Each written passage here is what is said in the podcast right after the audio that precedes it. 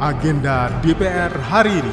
Kembali Anda ikuti agenda DPR pagi ini, Kamis 5 Oktober 2023 bersama saya Doni Suprianto. Pada pukul 9 pagi, digelar magang Kampus Merdeka, diselenggarakan oleh Deputi Persidangan Seminar terkait mekanisme persidangan, bertempat di ruang KK2.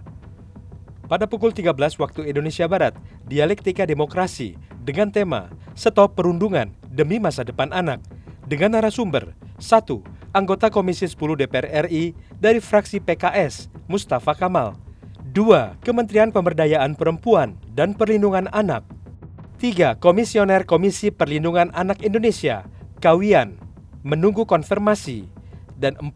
Pemerhati Anak dan Pendidikan, Retno Listiarti. Demikian agenda DPR pagi ini. Untuk informasi selengkapnya, simak dan ikuti media sosial TV dan radio parlemen. Saya Doni Suprianto. Sampai jumpa.